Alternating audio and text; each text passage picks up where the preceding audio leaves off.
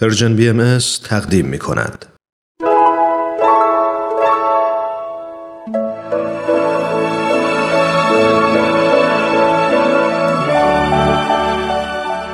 صد پرسش صد پاسخ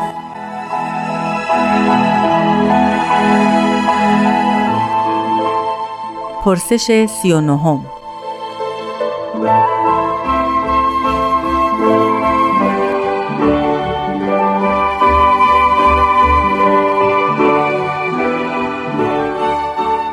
در قیامت ستارگان فرو می ریزند. آیا امکان پذیر است که ستارگان از آسمان بیفتند؟ آیا این خرافه است یا واقعیت چیز دیگری است؟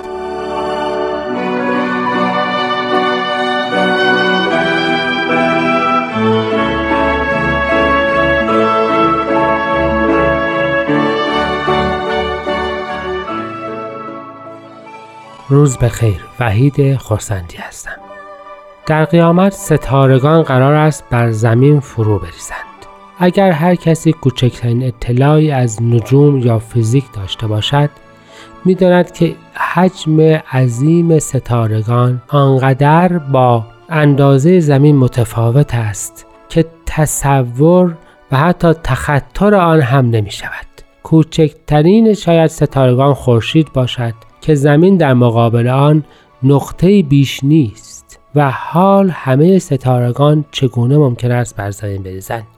اصولا چنین تعبیری مشخصا آنقدر از عقل و ظاهر دور است که قطعا باید معنای دیگری برای آن پیدا کرد. و این معنا را باید در این گرفت که به فهم یا جهان دوران این بشارات هم باید توجهی داشت. در دورانهای گذشته یعنی زمانی که این نکات بیان می شد و در منطقه‌ای که ما زندگی می کردیم یعنی مناطق آسیایی آسمان شب پر از ستارگان بود. ستارگان از لحاظ گذشتگان ما چیزهای بزرگی نبودند فانوسهایی بودند در سقف آسمان آویخته. اما یک فایده بسیار مهم داشتند با توجه به اینکه معمولا کاروانها در شب راه می رفتند و قطب نما و جاده های مشخص نبود یا دریانوردان در دریا با بدون قطب نما امکان جهتیابی نداشتند چیزی که گذشتگان ما به وسیله آن جهت را پیدا می کردند موقعیت ستارگان بود. یعنی ستارگان راهنمای پیدا کردن مسیر برای اجداد ما بودند. آنها از مسیر ستاره قطبی و ستارگان دیگر جهت را پیدا می کردن و به این ترتیب کاروانها از طریق جهتیابی با ستارگان به مقصد خودشان می رسیدند. اگر آسمان تاریک بود و ستاره نبود در حقیقت امکان سفر و رسیدن از نقطه به نقطه دیگر نبود.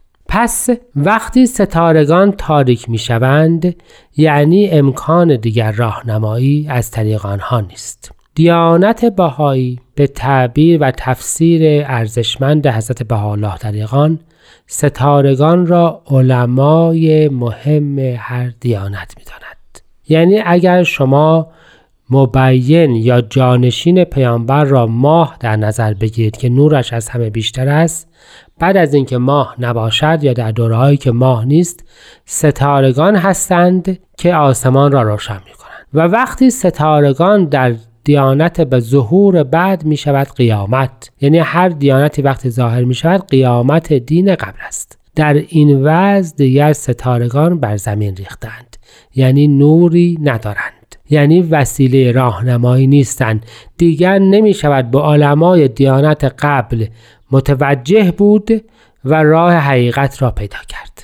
همانطور که وقتی که حضرت مسیح ظاهر شدند کسانی که به حنا و قیافا و سایر علمای یهود تمسک کردند از ایمان بیشان و پیدا کردن حقیقت باز ماندند چون آن ستارهان دیگر راهنما نبودند. همینطور در زمان ظهور حضرت محمد علمای مسیحی راهنمای حقیقی دیگر نبودند. در زمان ظهور حضرت باب نیز علمای اسلام راهنمای حقیقی برای رسیدن به حقیقت نبودند. افراد باید حالا که روز شده است و ستارگان دیگر تاریک شدند به آفتاب نگاه بکنند و مسیر را پیدا بکنند.